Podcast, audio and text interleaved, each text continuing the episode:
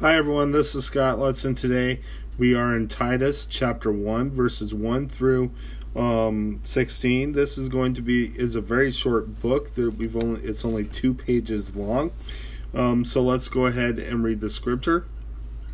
Um, Paul, a servant of God and an apostle of Jesus Christ, for the faith of God's elect and the knowledge of the truth that leads of godliness, of faith and knowledge, resting in the hope of eternal life, which God, who does not lie, promised before the beginning of time, and at this appointed season he brought his word to light through the preaching entrusted to me by the command of God our Savior. To Titus, my true son in our common faith, grace and peace from God the Father and Christ Jesus our Savior.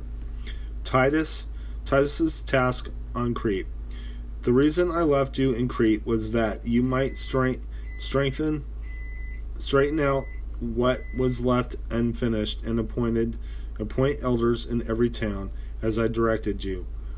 An elder must be blameless, the husband of but one wife, a man whose children believe, and not open to whose child to the charge of being wild and disobedient.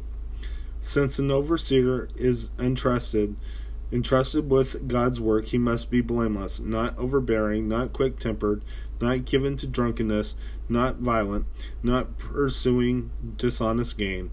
Rather, he must be hospitable, and one who loves what is good, who is self-controlled, upright, holy, and disciplined. He must hold firmly to the trustworthy message as it has been taught, so that he can encourage others by strong doctrine and refute those who oppose it. For there are many rebellious people, mere talkers and deceivers, especially those of the circumcision group. They must be silenced, because they are running whole ruining whole households by teaching things they ought not to teach, and that for the sake of dishonest gain. Even one of their own prophets has said, Cretans are always liars, evil brutes, lazy gluttons. This testimony is true. Therefore, rebuke them sharp, sharply, so that they will be sound in the faith, and will pay no attention to the Jewish myths of, or to the commands of those who reject the truth.